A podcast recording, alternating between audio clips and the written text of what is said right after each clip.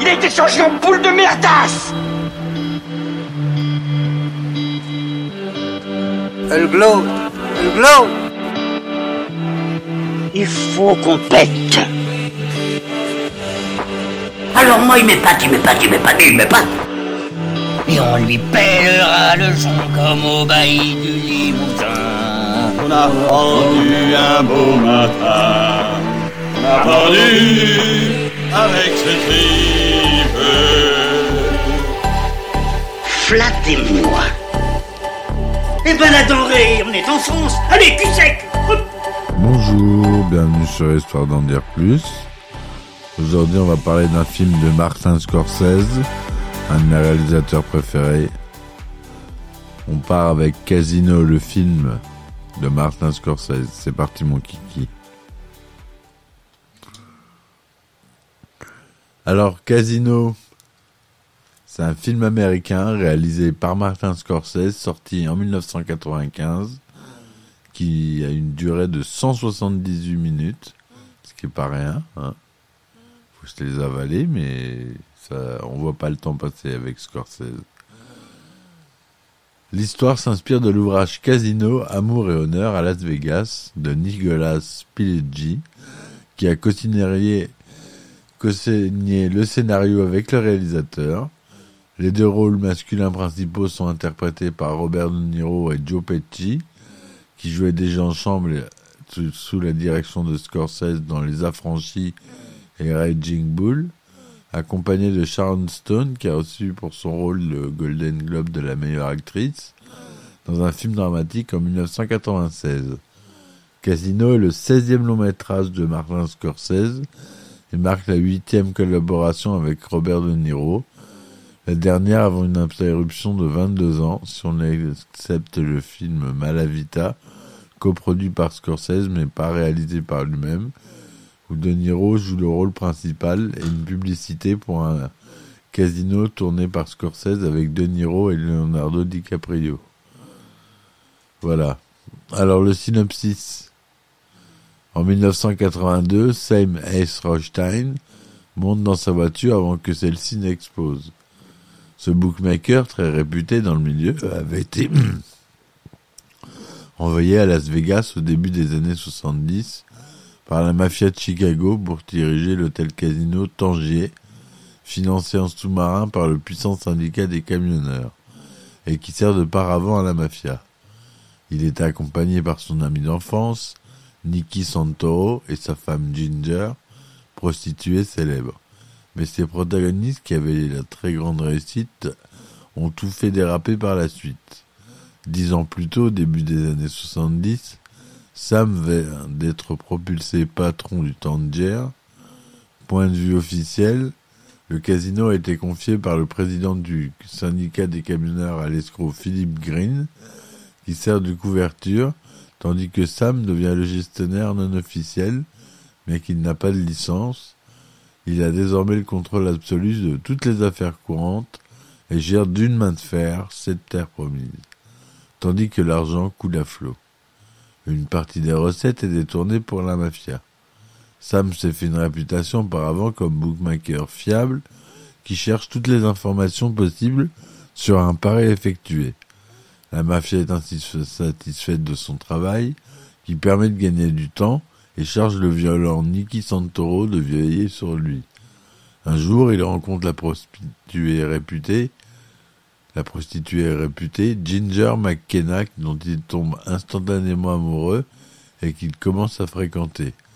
D'une beauté insolente, elle est virtuose de l'arnaque et arrose tout le monde pour continuer son affaire mais elle continue de, fréquenter son ancien souteneur, Lester Diamond, un petit escroc sans envergure que Sam ne peut supporter. Quant à Nicky, il a été envoyé à Las Vegas par la mafia pour assurer la protection de Sam et ainsi sécuriser les profits du casino. La présence sur place de son ami inquiète cependant Sam, qui connaît bien son goût pour la violence et le racket. Les deux hommes chassent les tricheurs du casino. Par la suite, une fois que tout est sous contrôle, Sam épouse Ginger après avoir fait un enfant ensemble. Quoiqu'elle soit heureuse avec lui, elle n'est pas amoureuse de lui. Le soir de son mariage, elle est rassurée par Lester au téléphone, lui disant qu'elle a véritablement sa place à Las Vegas. Bien que Sam lui demande de tourner définitivement la page avec Lester, elle peine à couper ses liens. Sam décide de prouver sa sincérité à Ginger en lui confiant une police d'assurance qu'elle place dans un coffre à son nom en cas d'ennui avec la police. Nikki commence à raqueter les joueurs, ce qui inquiète Sam, qui cherche à protéger la réputation du casino, quitte à virer un des hommes de Nikki irrespectueux. Cependant, Sam continue les innovations en faisant venir un spectacle d'Europe et chasse les bookmakers de la ville pour les mettre dans son casino, ce qui augmente encore plus les recettes. Alors que Sam travaille encore plus, Ginger profite pleinement de sa vie à Las Vegas, mais entre les innovations du Tanger et la violence générée par Nikki, le risque d'attirer l'attention des autorités est grandissant. En effet, Nikki est bientôt interdit de casino à la suite d'une montée de violence de sa part. Malgré cela, Nikki monte son affaire de raquettes et de vol à Las Vegas avec son équipe et met en place un système de blanchiment d'argent. À la suite de la mort de deux de ses membres, la mafia charge Nicky de punir les responsables, ce qu'il fera. Nicky devient officiellement le chef du crime organisé à Las Vegas. Mais un jour, Sam vire un employé charger les machines à sous pour incompétence et faute grave. Aussi, celui-ci n'est autre que le beau-frère du chef de la police qui menace alors d'ouvrir une enquête contre Sam s'il ne réintègre pas rapidement au casino. Pour ne rien arranger, quand il apprend que Ginger a besoin d'argent pour payer Lester, il le fait agresser dans la rue sous les yeux de sa femme en pensant qu'il l'extorque. Ginger, choqué par cet événement, bascule progressivement dans l'alcoolisme et se méfie désormais de Sam. De son côté, la mafia, inquiète de la baisse de recettes prises, charge Piscano de mener l'enquête pour voir qui vole l'argent du casino. Pourtant, ce dernier décide de tenir des comptes en guise de protestation, ce qui opposera de gros ennuis judiciaires par la suite. Pire, le euh, président du casino, Philippe Green, perd son procès contre son associé, dont tout le monde ignorait l'existence, et doit montrer les comptes afin d'avoir sa part. Bien que Nicky soit l'envoyé pour tuer Philippe, l'associé, Philippe, censé être la couverture, elle attire l'attention des autorités qui ouvrent une enquête. Bien que Sam ait essayé de prouver à l'opinion publique que tout est en règle, ainsi la presse et la police s'intéressent aux liens entre Sam et les activités de Nicky. Dans cette situation, Nick prend définitivement ses distances avec Sam et assomme encore plus son autorité dans le milieu du crime. Cela attire encore plus les attentions des autorités, mais qui ne peuvent rien faire faute de preuves. Ce qui inquiète la mafia, ainsi que Sam qui est exposé encore plus malgré lui, alors qu'il cherche à avoir sa licence. Malheureusement pour eux, Piscano cherchait d'aller récupérer l'argent à Las Vegas pour la mafia est mis sur écoute par les fédéraux et ses coups de gueule durant lesquels il dit ce qu'il pense sur ses patrons et les combine avec les casinos sont entendus. En 1980, Sam est indigné de voir sa licence rejetée sans qu'elle soit examinée et crie à l'injustice. Sam devient animateur de télévision contre l'avis de sa mafia qui souhaite qu'il se fasse oublier. Sam organise un rendez-vous avec Nicky dans le désert pour lui demander de se calmer, ce qui le fâche. Sam s'éloigne de son ami. Malheureusement pour lui, Ginger, alcoolique et drogué, divorce obtient la garde de leur fille et retourne auprès de Lester. Sam, inquiet pour sa fille, veut faire revenir Ginger avec elle auprès de lui, mais Sam comprend que Ginger, complètement drogué, veut son argent. Bien qu'ils se disputent, Sam veut qu'elle reste pour leur fille, mais il va la surveiller. Ginger se confie à Nikki avec qui elle couche. Mais cette relation n'est pas saine et mauvaise pour les affaires car Nicky et son équipe, défoncés à la cocaïne, se mettent à dérailler et font moins de dans leurs crimes, ce qui inquiète la mafia. Un soir, Après qu'il a trouvé sa fille attachée au lit par sa mère, Sam rejoint Ginger au restaurant de Nikki et se dispute avec elle. Elle revient auprès de Nikki pour lui demander de tuer son ami, mais en guise de réponse, Nikki la frappe et la jette dehors. Le lendemain matin, elle revient très énervée chez Sam, mais celui-ci refuse de la faire entrer. La police intervient et oblige Sam à laisser entrer Ginger entrer récupérer ses affaires. Mais elle en profite pour subtiliser la clé et filer à la banque afin d'empocher la police d'assurance de Sam d'une valeur de 2 millions sous la protection des policiers. Sam, découvrant qu'elle est partie avec la clé, fonce à la banque pour l'intercepter, mais à la sortie de la banque, elle lui échappe de justesse et est finalement arrêtée par le FBI qui l'avait pisté toute la matinée. Bien qu'elle ne dise rien, les fédéraux ont assez d'éléments pour faire tomber tout le monde. Le casino est perquisitionné, Philippe Green avoue qu'il a bien servi de couverture, tandis que Nicky a pris la fuite. Pendant ce temps-là, grâce à les écoutes de Piscano, les autorités perquisitionnent chez lui, en sa présence, et mettent la main sur son livre de compte en pro provoquant une crise cardiaque qui lui est fatale. Les chefs de la mafia sont tous arrêtés, mais font faire le ménage avec une série de meurtres. Ginger est retrouvée morte à Los Angeles après avoir fait une overdose. Quant à Sam, il frôle la mort dans l'explosion de sa voiture, vue en ouverture de film, sauvé par une plaque de métal sous son siège, lui permettant de sortir de la voiture.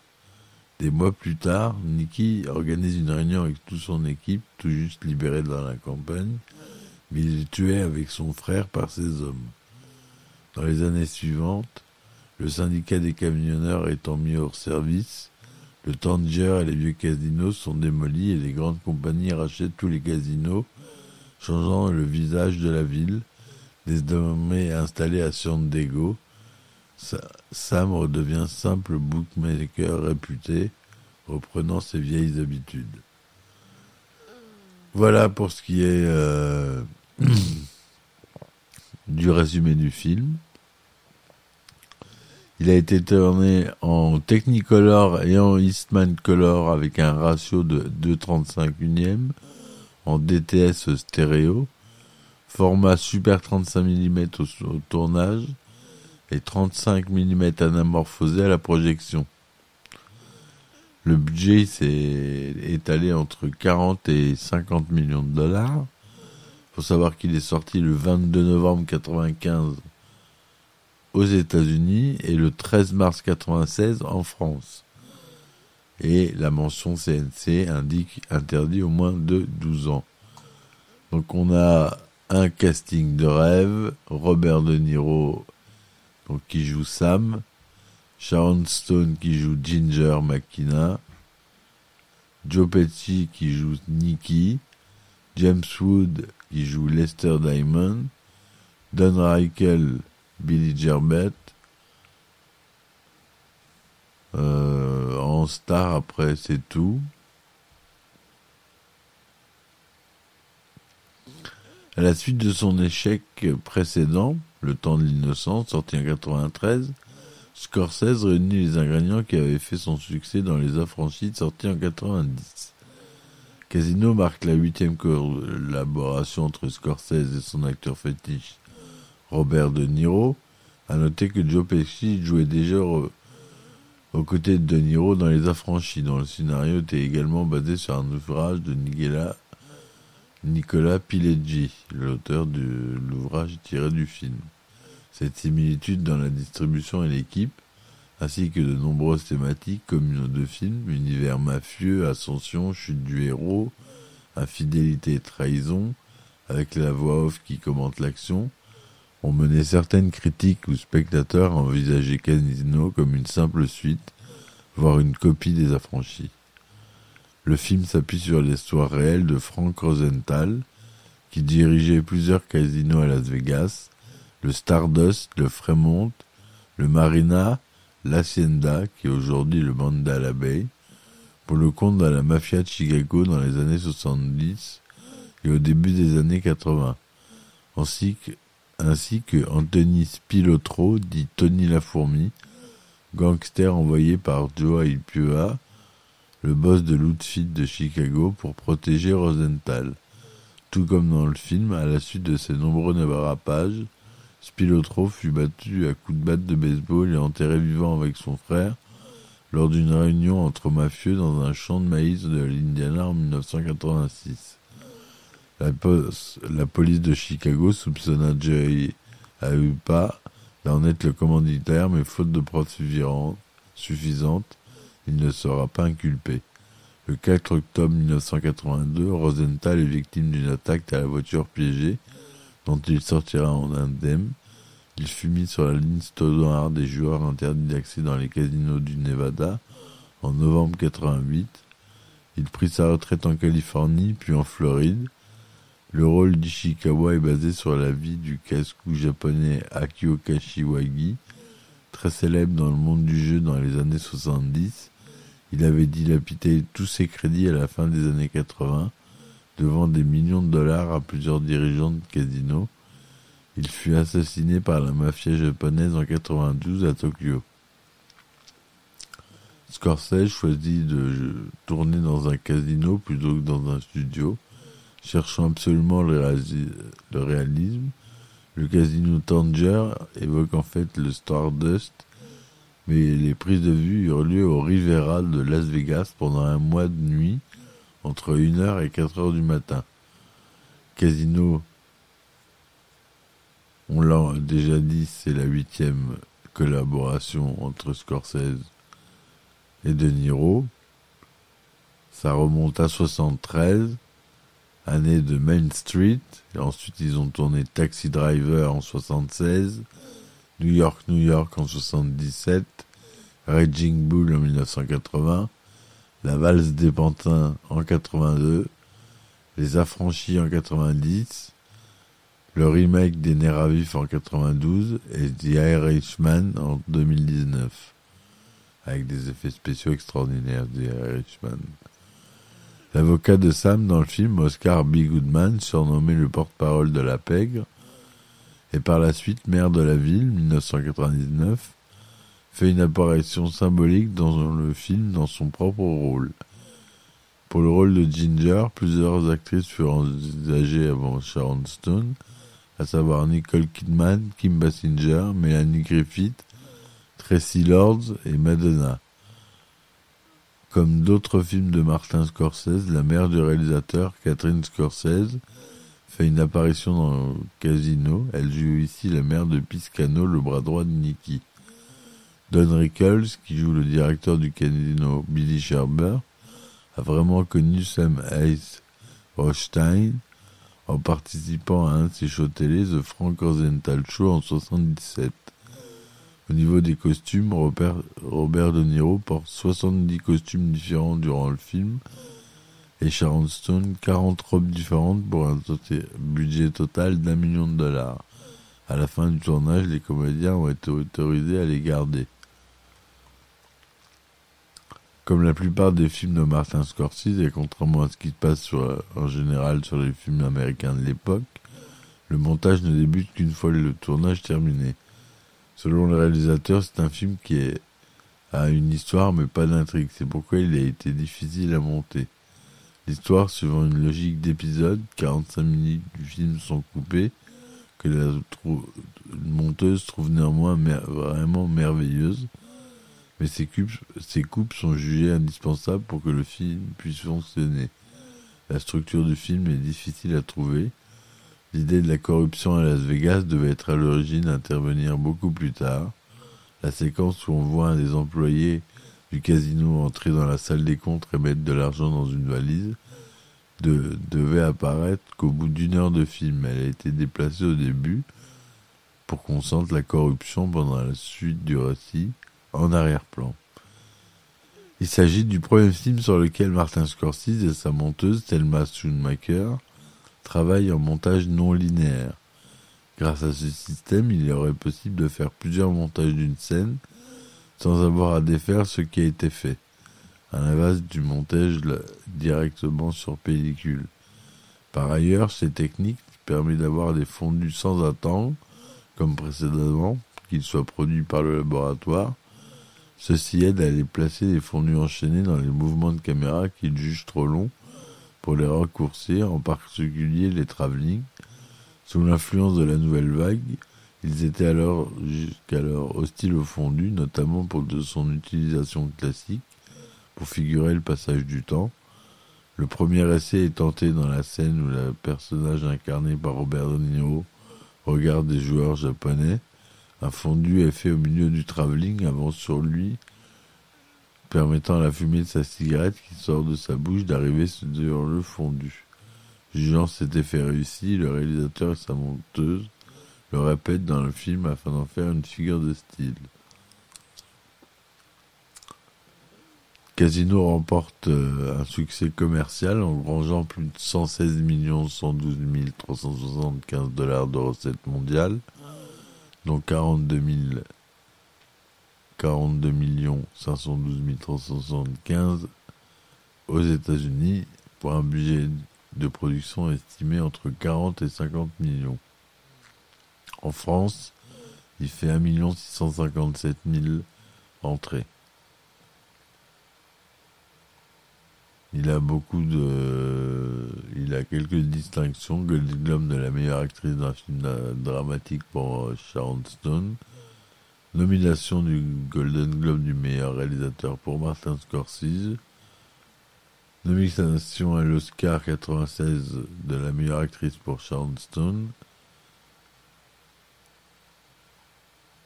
Voilà. Donc euh, j'espère que cette critique vous aura plu. N'hésitez pas à me laisser des commentaires à mettre des likes et à partager. Ça serait sympa. Autour de vous. Et puis je vous dis à très vite pour un nouvel épisode. Allez, ciao Il a été changé en poule de merdasse Elle glow. Elle glow. Il faut qu'on pète. Alors moi, il m'épate, il m'épate, il m'épate, il m'épate. Et on lui pèlera le son comme au bailli du Limousin. On a pendu un beau matin. On a pendu avec ce tripe. Flattez-moi. Eh ben la denrée, on est en France. Allez, cul sec